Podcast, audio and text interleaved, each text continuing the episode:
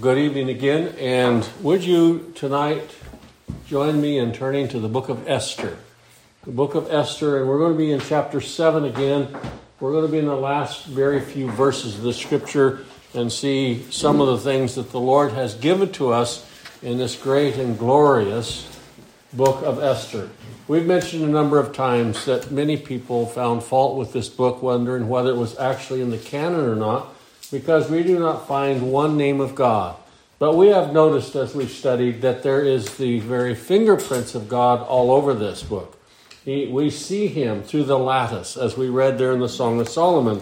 And we have, as we come to the conclusion of this chapter, we are reminded again and again and again of God's oversight, of God's plans, and God's purpose in all things, even in the rise and the fall of Haman.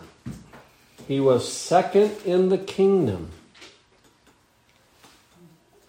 And he's cast into eternal misery. Esther chapter 7, verse 7, 8, 9, and 10.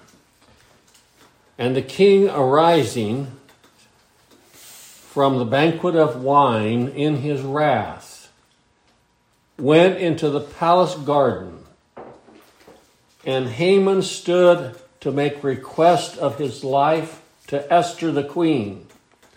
For he saw that there was evil determined against him by the king. Then the king returned out of the palace garden into the place of the banquet of wine and Haman was fallen upon the bed whereupon Esther was. That then said the king, Will you force the queen also before me in the house? As the word went out of the king's mouth, they covered Haman's face. And Harbonah, one of the chamberlains, said before the king, Behold also, the gallows fifty cubits high, which Haman had made for Mordecai, who hath spoken good for the king, standeth in the house of Haman. Then the king said, Hang him thereon. So they hanged Haman on the gallows that he had prepared for Mordecai. Then was the king's wrath pacified the king's wrath was pacified. Now, I mentioned last week as we looked at verse 7 that the king went out into the garden and he counted to 10. but he came back and he was still full of wrath. You know, as we look at this, we find once again the fulfillment of that passage of Scripture over in the book of Romans, chapter 9. So, would you join me there again in the book of Romans, chapter 9? Romans, chapter 9. What a wonderful passage of Scripture this is. For if it were not for, as we read here in Romans chapter 9, and uh, beginning with verse 21, if it were not for God having vessels made unto honor, all would have made, been made to dishonor. As it tells us here, hath not the potter power over the clay. Now, the Apostle Paul is making reference to the Old Testament passage of Scripture here Let's go down to the potter's house. Let's see what's going on there. An illustration, a metaphor is going on there. Hath not the potter power over the clay of the same lump to make one vessel unto honor and another unto dishonor? Now, the Lord is sharing with us there through the Apostle Paul that what he does with people is out of the same lump of people.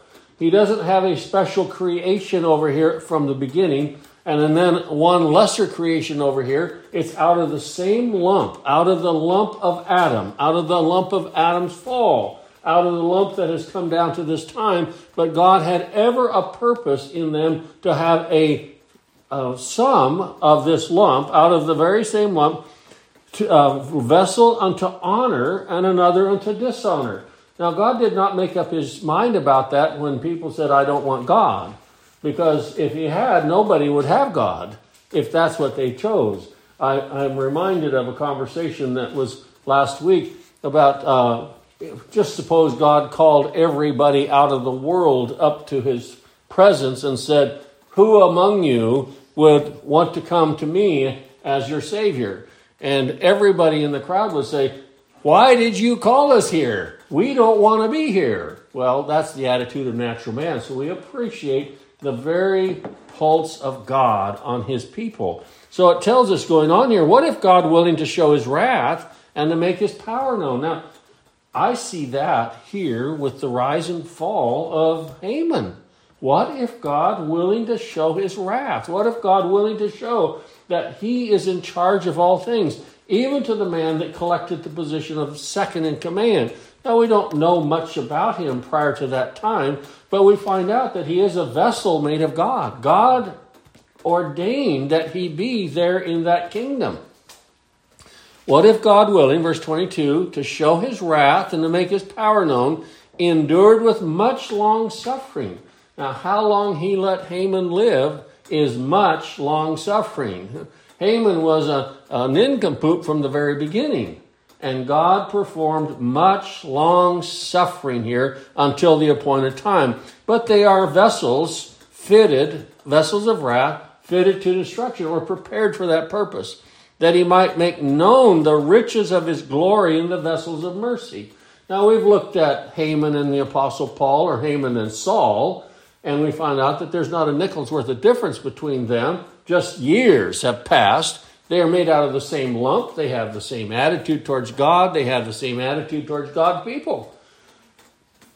I don't know if Haman actually killed any of, of God's people, but we do find that Saul of Tarsus was very participatory in the murder or the killing of some of God's people, Stephen being one of them. You know, from our viewpoint, if reading it in the newspaper, we'd probably find that there were more charges against Saul of Tarsus than there were of Haman because he wasn't permitted to do anything yet. But we find with Saul, he was one that had a number of people stoned to death. So when it comes to their position before God in a natural state, there's no difference. But when it comes together with a position before God in a spiritual state, there's altogether difference because God aforetime had chosen Saul unto salvation, and God aforetime chose not to save Haman. And it's all for God's glory. So Haman is a vessel of honor, fitted, prepared, made known before the foundation of the world for destruction. And even the lost, even the heathen, even those without Christ shall honor God. You know what it says in the New Testament? Every knee shall bow. They will honor God. They will be cast into everlasting darkness and continue to raise their fist against God and say, I would not and will not and will never have this man rule over me. So sin will continue the vessels of wrath fitted to destruction that were made, and the vessels of mercy that we find here. How glorious it is to read about God's mercy. That He would be merciful to any. But He had aforetime, before the world began, before the foundation of the world, determined purpose to have mercy on His people, those chosen in Christ by the Father before the foundation of the world. They're vessels of honor which He had prepared you know, this fits right along with that passage of scripture over in the book of Ephesians. So would you join me there in Ephesians chapter 2? In Ephesians chapter 2, verse 10, we find this that Mordecai could honestly say, the Apostle Paul could honestly say, that you and I that know the Lord could honestly say that whatever we have done that has been an honor to God, has demonstrated our love for God, has been prompted by God. For we are his workmanship we're, we're not just out here honoring God because it feels good. We're His workmanship, created in Christ Jesus. This is that new creation. This has made the difference between Saul of Tarsus and Haman. That God would grant Saul of Tarsus the new creation, the new birth, and without it, nobody could see anything and nobody would be anywhere in the presence of God. So, for we are his workmanship, created in Christ Jesus unto good works, which God hath before ordained that we should walk in them. That's the only reason those on the right hand side were said, Welcome to the kingdom. And they said, oh, When did we do that? Well, you didn't, but I did. You are my workmanship. You were created in Christ Jesus unto good works, and I before ordained that you would do that. So we say, Hallelujah. Thank you for all your work on our behalf. Well, as we follow this through, we find in going back to the book of Esther, back to the book of Esther, if you would, there in chapter 7 and verse 9. Esther chapter 7, verse 9, we find these, these words that uh, the Lord gives us. Esther chapter 7 and verse 9.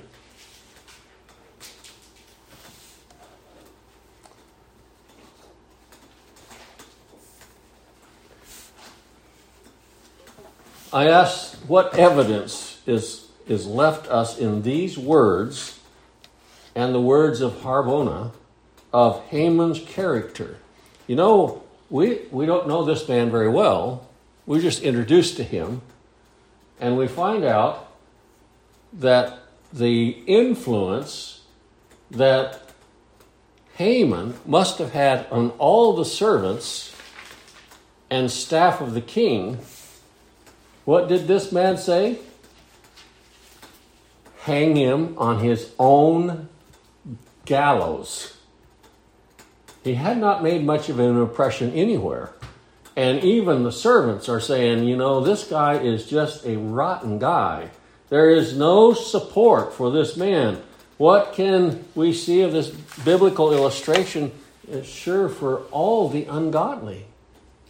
Hang them. That's what God will say. Depart from me, ye workers of iniquity. In, uh, in the book of uh, the Psalms, Psalm 105, would you join me there in Psalm 105? Psalm 105.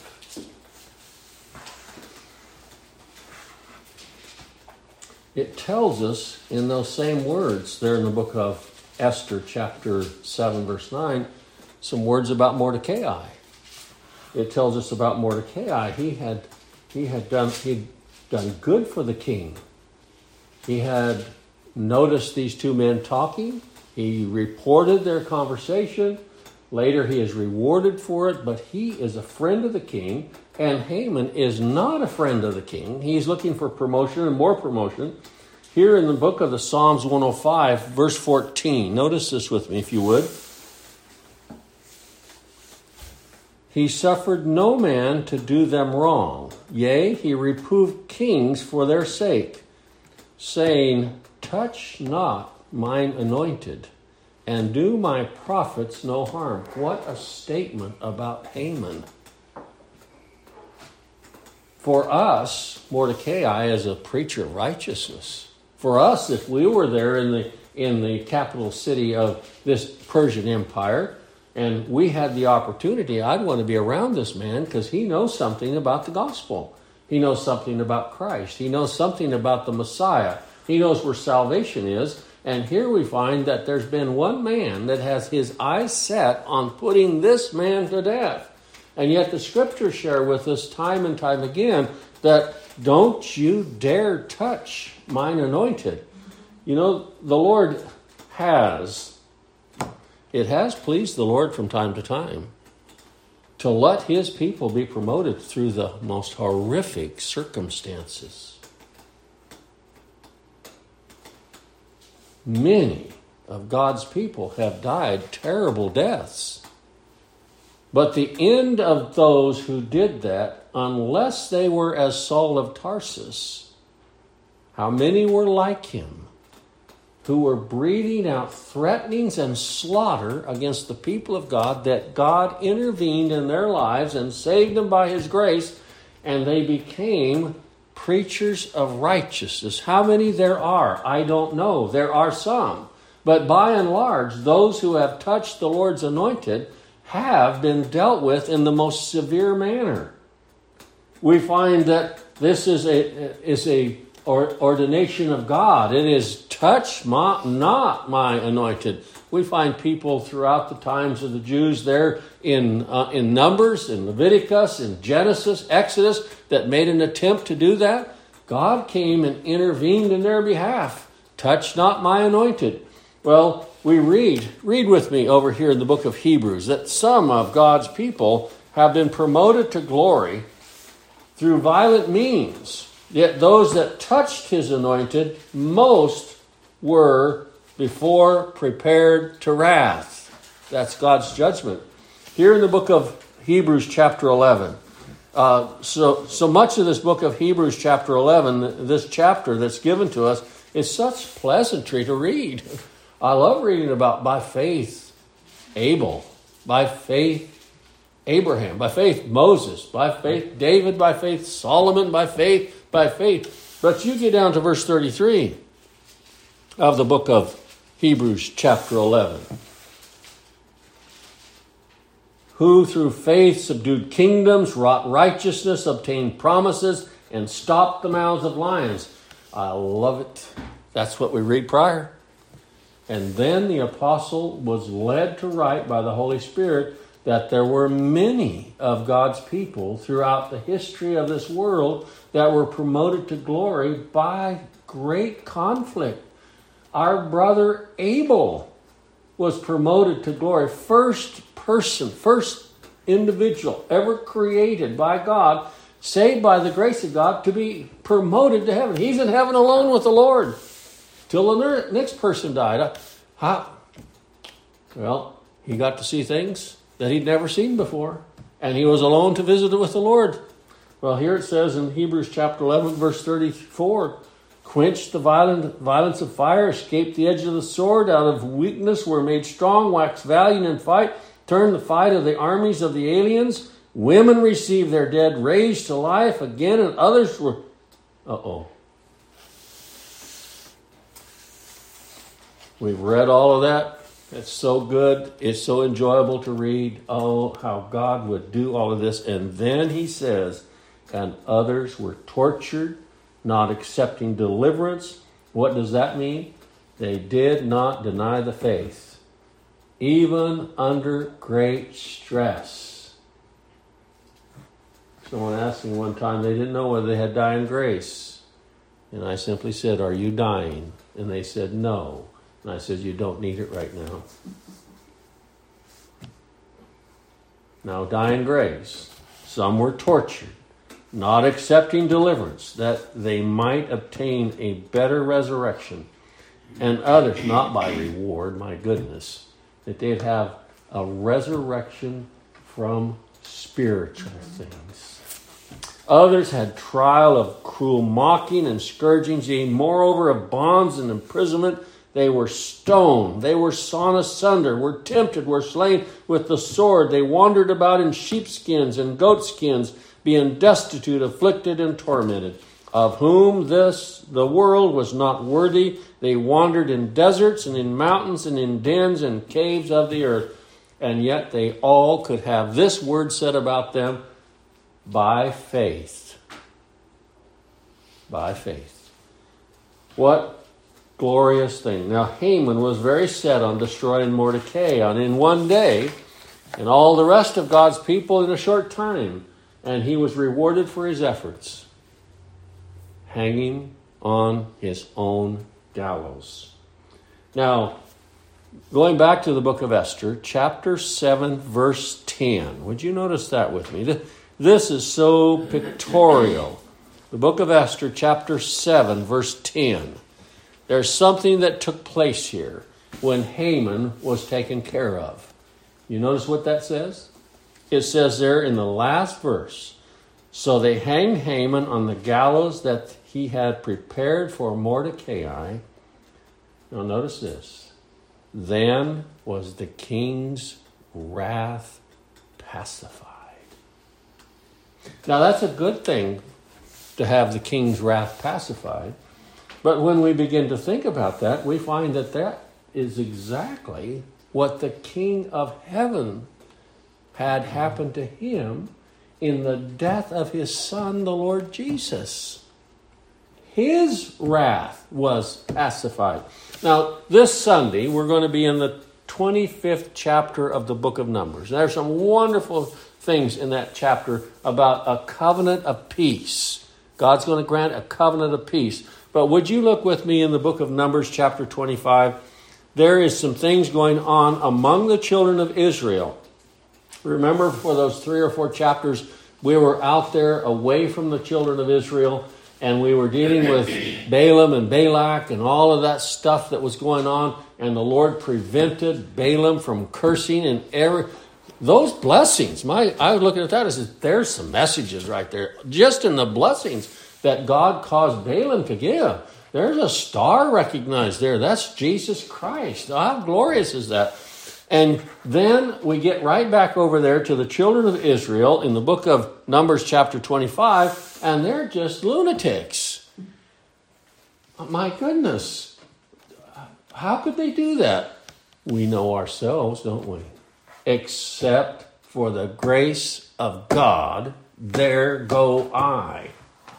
Here is a whole bunch of people that have been influenced by Balak and his mercenaries to go to invite these strange women into their camp, and they brought along with them their strange religion.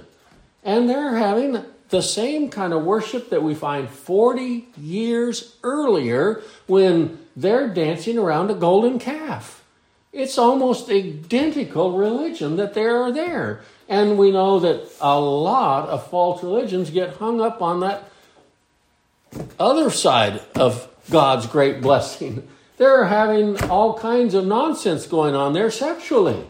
Well, look here in Numbers chapter 25 and verse 10. Chapter 25 and verse 10, it says, And the Lord spake unto Moses, saying, This is red letters. this is red. He said, Phinehas, the son of Eleazar, the son of Aaron, the priest, hath turned my wrath away from the children of Israel.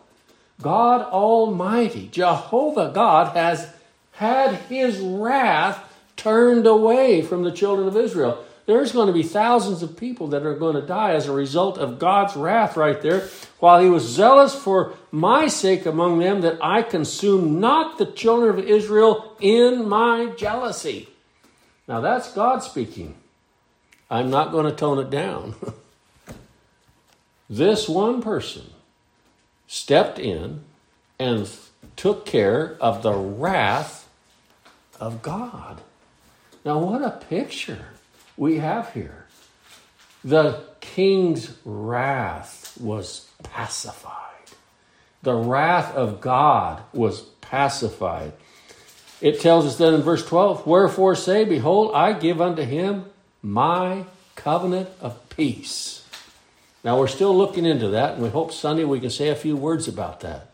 But there is wrath going on, and it has been stayed. It has been stopped by something taking place. There has been something take place. All right, turn with me, if you would, to the book of Joshua, along the same lines. Joshua chapter 7. In Joshua chapter 7, verse 24, we have here these words the wrath again of God. What, how terrible is the wrath of God? How terrible is the wrath of God? It, it is so serious. It is it's unquenchable unless something is done and taken care of. There must be someone that this wrath falls out on. Well, here we find Joshua and all the children of Israel with him took Achan, the son of Zerah, and the silver and the garment and the wedge of gold, and his sons and his daughters, and his oxen and his asses and his sheep. And his, does that mean all? Everything that belonged to this guy. And all that he had, and they brought him into the valley of Achor. And Joshua said, Why hast thou troubled us? The Lord shall trouble thee this day. And all Israel stoned him with stones. Now we know the account of Achan. They went in and he took this stuff, and most of it has application to some religious paraphernalia that he had fallen into. He was not one of the Jews, he was not a believer. He'd fallen into some religious stuff. And, and they stoned him with stones, and they raised over him a great heap of stones, and to this day, so the Lord turned from the fierceness of his anger Wherefore the name of that place is called the Valley of Achor unto this day. Now something took place here that turned the fierceness of God's anger, fierceness of God's jealous God. Keep this thought in mind and turn with me to the book of Psalms. Think about that King Ahasuerus. His wrath was pacified. He became peaceful again. There was peace with him again. Something took place, and now there's peace. It was pacified. His, his wrath was pacified. And here in the book of, of the Psalms, Psalm 106. Oh, excuse me. No, yeah, Psalm 106. Psalm 106. I thought I was going to have to ask Mike to find it for me. Psalm 106 and verse 23.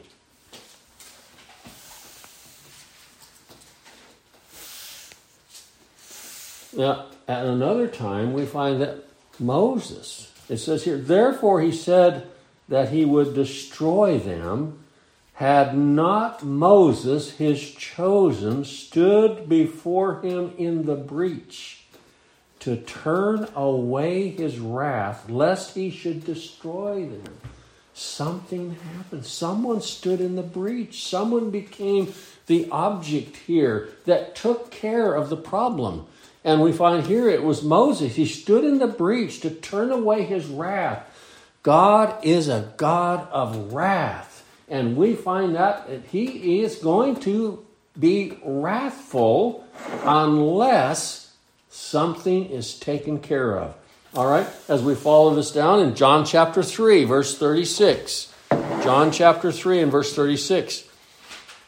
The king's wrath was pacified here in John chapter 3 and verse 36, we find there is, the Lord speaks about a group of people that God's wrath abides on.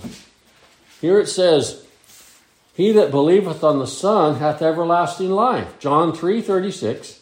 And he that believeth not the Son of God shall not see life, but the wrath of God abideth on him.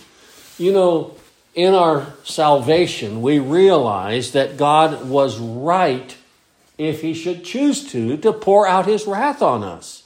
But we find out that in the covenant of grace, God never had his wrath towards his elect. He never was wrathful towards them. I have loved you with an everlasting love. Therefore, with loving kindness I have drawn you. There has never been a wrathful intent towards the people of God because God knew he who he was going to pour his wrath on in the covenant of grace, the Son would stand in the gate. In the gate, the Son would be in the place and take the wrath.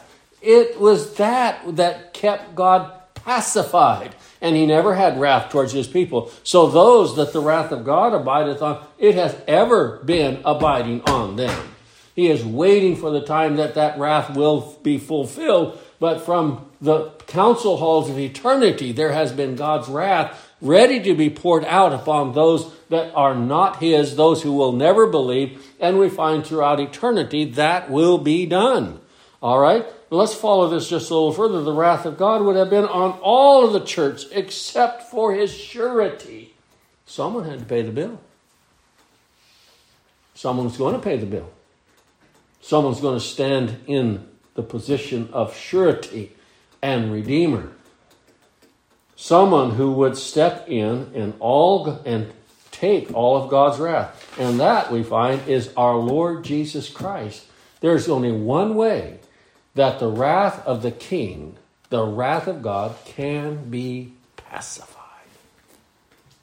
Judgment must fall.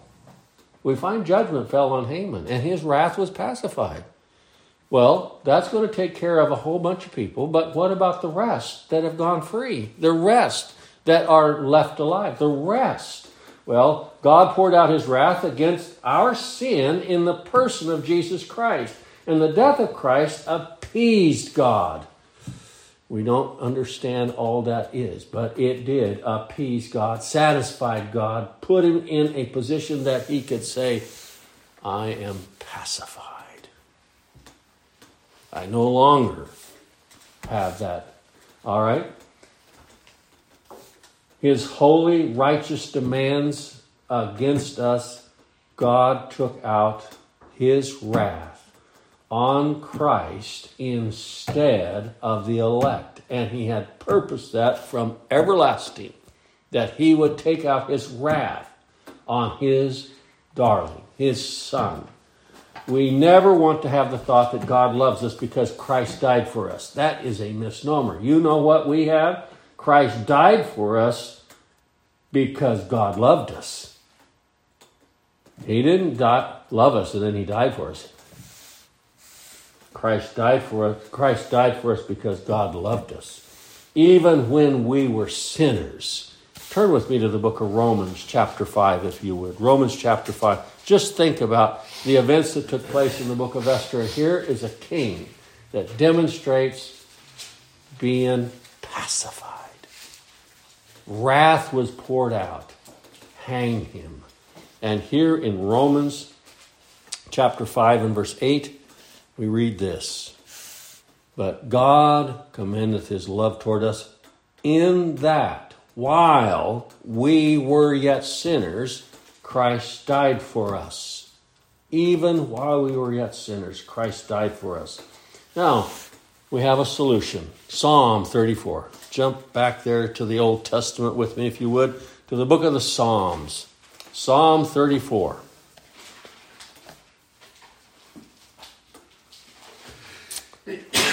Psalm 34, verse 15.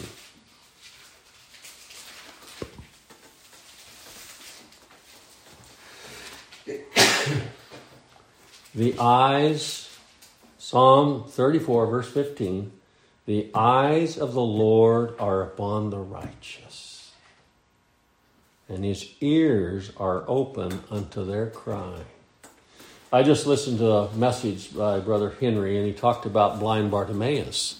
And he, he just brought out a very, I should have known this, I should have assumed to know this, that in that crowd, how many people were talking? Chatter, chatter, chatter, chatter, chatter, heal me, do this, my daughter that. He's just going on and on. And one man cried out, Jesus, son of David, have mercy on me. And you know what? Jesus heard that man. Out of all of that, what's going on in here, the eyes of the Lord are upon the righteous, and his ears are open unto their cry. The face of the Lord is against them that do evil, to cut off the remembrance of them from the earth. I have my righteous. Those that I made righteous, I have the evil. And you know, the people that are righteous say, I am no better than they are. And the Lord said, I have loved you with an everlasting love. All right, the book of Ezekiel, chapter 7. The book of Ezekiel, chapter 7. As we think about the pacification of the king, the king was pacified, the wrath of the king was pacified. We have the Lord Jesus that pacified the wrath of the Father. And here in the book of Ezekiel, chapter 7, verse 1. It says, Moreover, the word of the Lord came unto me, saying, unto Ezekiel, Also, thou son of man, Ezekiel chapter 7, verse 2 now. Also, thou son of man, thus saith the Lord God of, it, the, of the, unto the land of Israel, and in the end is come upon the four corners of the land. Now is the end come upon thee I will send mine anger upon thee, and will judge thee according to thy ways, and will recompense upon thee all thy abominations. And you know what the children of God said? If God should count sin, who shall stand? If God should. Oh. And over here he says, the end is coming because I will recompense upon thee all thy abominations. The church says, Lord, you could have, but thank you for not. Lord, you're going to there, but here. And, and mine eye shall not spare thee, neither will I put will I have pity, but I will recompense thy ways upon thee. and thine abomination shall be in the midst of thee, and ye shall know that I am the Lord. Thus saith the Lord God, and evil, and only evil, behold, is come, and the an end is come. The end is come. It watch for thee. Behold, it is come. The morning is come upon thee.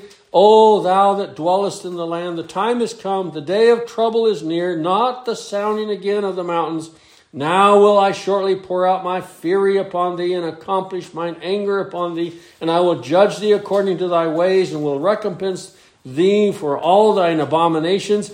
And my eyes shall not spare, neither will I have pity. I will recompense thee according to the ways of thy abominations that are in the midst of thee, and ye shall know that I am the Lord that smiteth. You know, from one side of this, we see God in his wrath and on the other side, we see the Lord Jesus taking every one of these words upon him. I will punish. Well, we find that so clearly stated in our final verse of Scripture in the book of Isaiah, chapter 53. Isaiah 53. I will not pass over anything. I will cover everything. I will judge everything. I will judge. I will pour out my wrath. I will do this and those without Christ, it shall be done. And those that are in Christ, it shall be done. But here we read in the book of Isaiah, chapter 53, how glorious it is where the wrath of God fell on his son. And you know what? As we read here, Isaiah 53, verse 10. Yet it pleased the Lord to bruise him. He hath put him to grief when thou shalt make his soul an offering for sin. He shall see his seed, he shall prolong his days, and the pleasure of the Lord shall prosper. Backing up there to verse 5 but he was wounded for our transgressions, he was bruised for our iniquities. The chastisement of our peace was upon him, and his stripes, with his stripes, we are healed. And so the wrath of the king is pacified. He poured it all out on our Savior, the Lord Jesus Christ. He became sin for us. Our sin was imputed to him, placed upon him. And everything that we read there in Ezekiel chapter 7 was placed upon him, and he was judged. And you know, at the end